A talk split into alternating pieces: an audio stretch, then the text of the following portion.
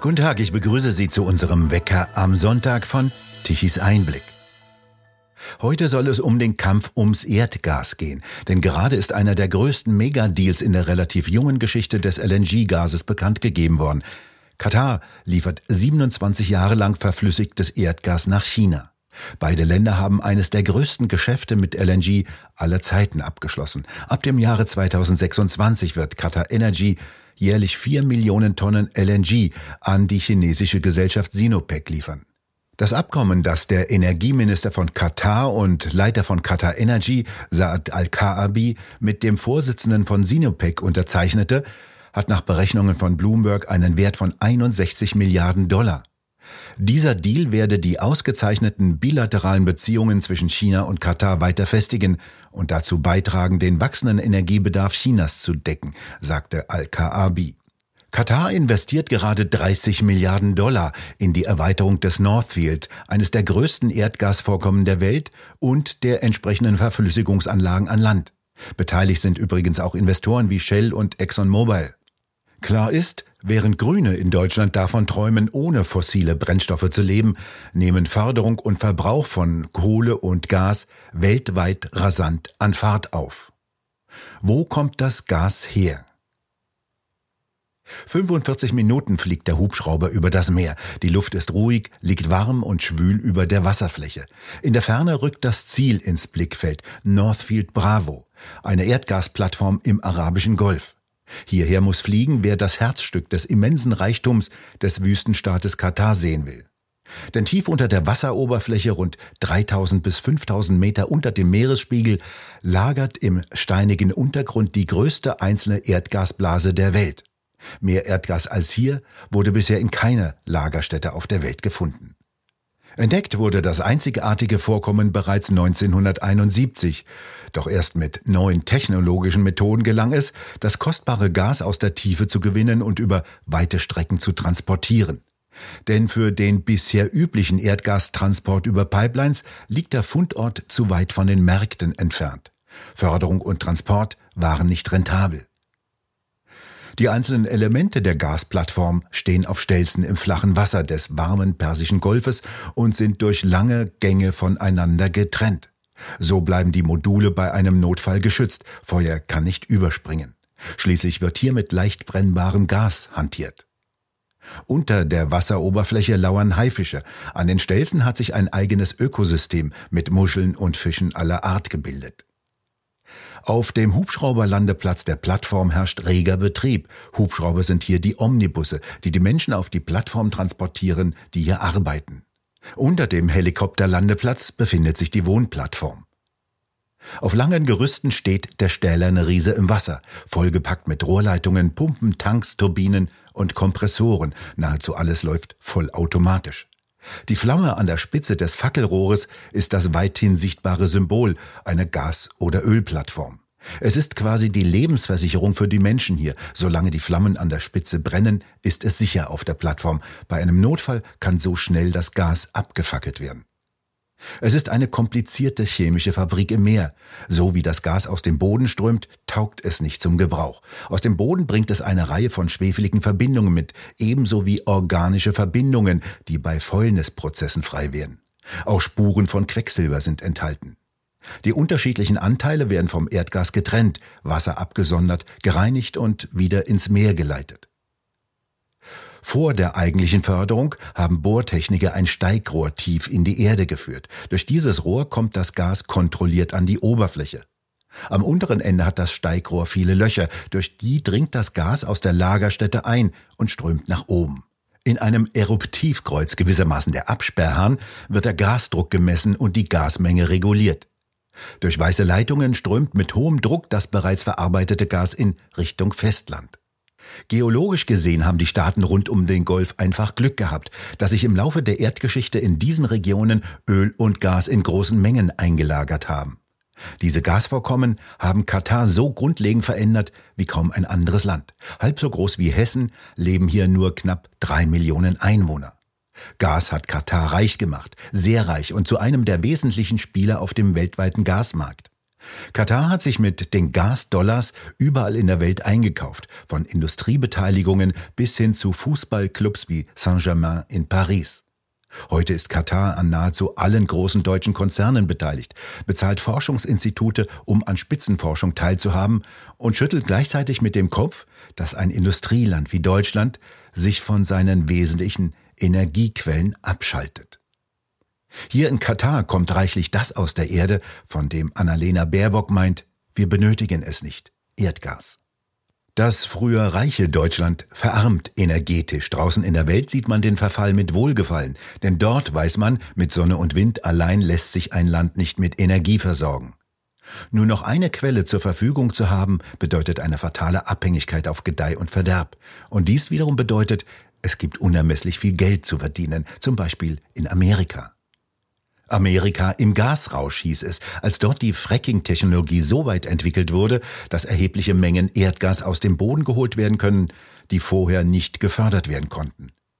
Mit diesem Verfahren werden auch die Kohlenwasserstoffmoleküle gewonnen, die gewissermaßen in den Poren des Gesteins kleben und mit verschiedenen Methoden herausgelöst werden müssen.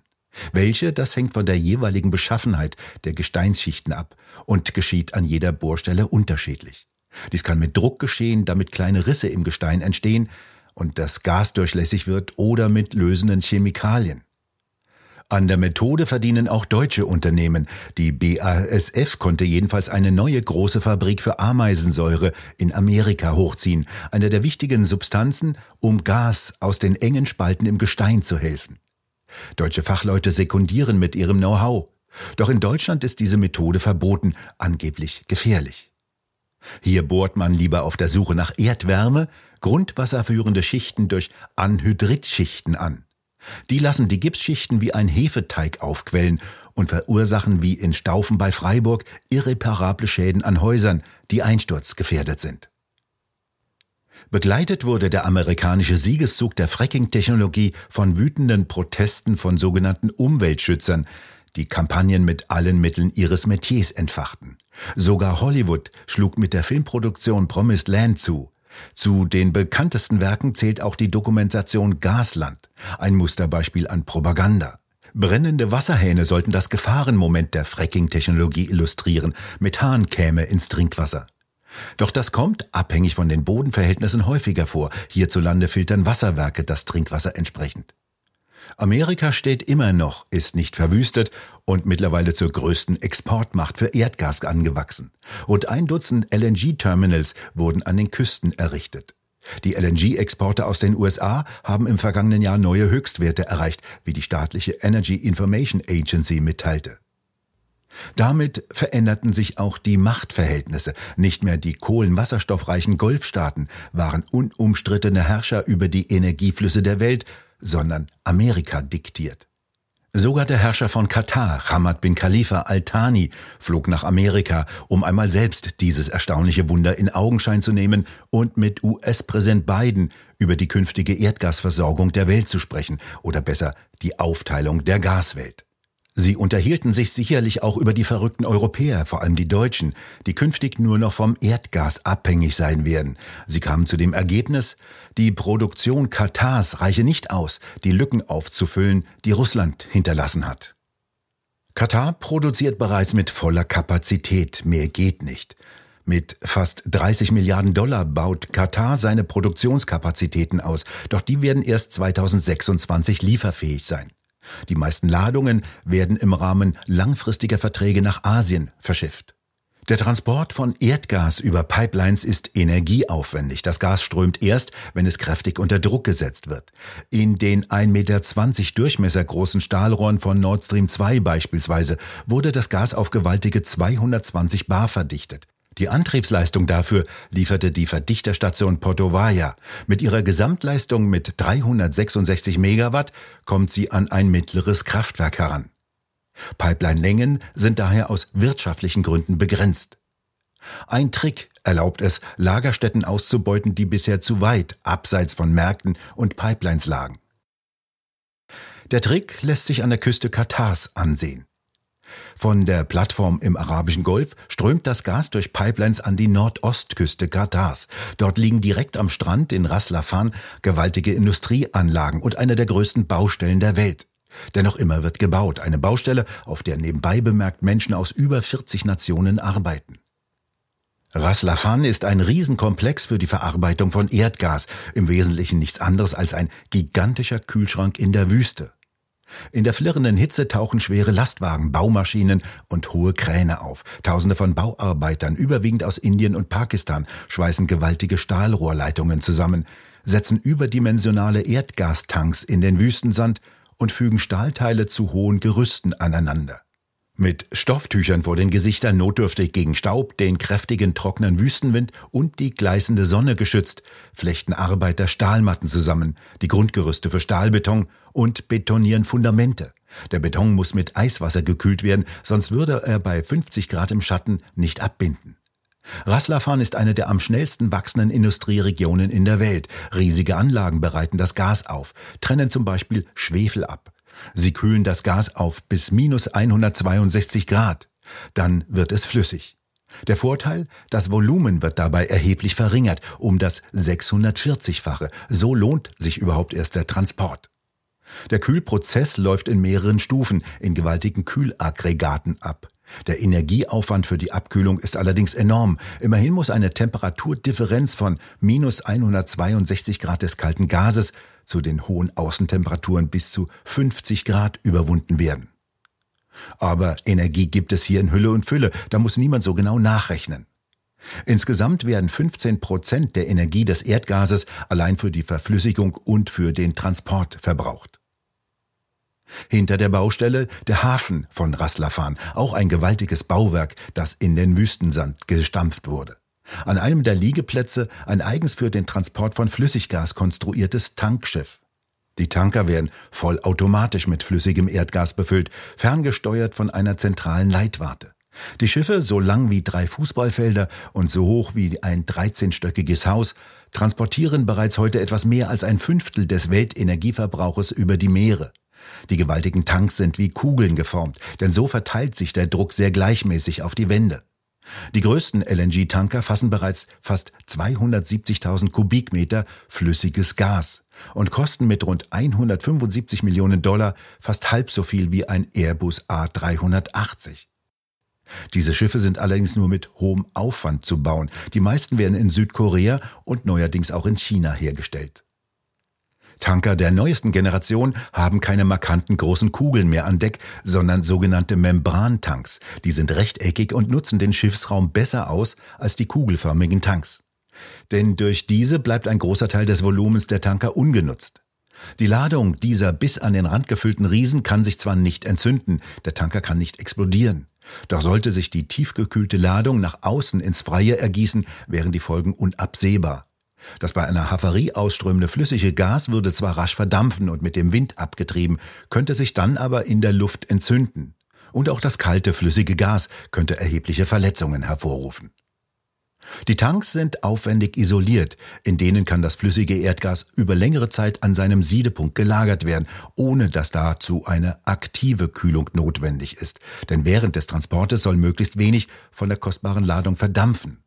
Die Ingenieure müssen sorgfältig darauf aufpassen, dass flüssiges Erdgas nicht die stählernen Wände berührt. Der Stahl würde sofort spröde werden und zerbröseln.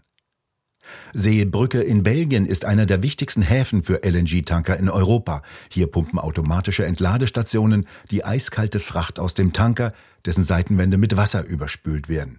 Das kalte Flüssigerdgas soll im Falle eines Lecks in den Rohren oder einer schadhaften Dichtung nicht die stählerne Außenwand des Tankers beschädigen.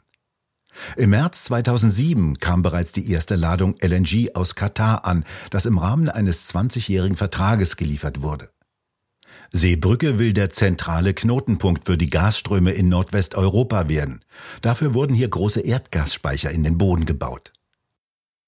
Lang und damit sehr teuer ist der Weg, den das Erdgas zum Verbraucher zurücklegt. Das ursprüngliche Abfallprodukt bei der Gewinnung von Erdöl, das früher einfach abgefackelt wurde, wurde innerhalb weniger Jahre dank technischem Fortschritt zu einer der bedeutendsten Energiequellen der Welt.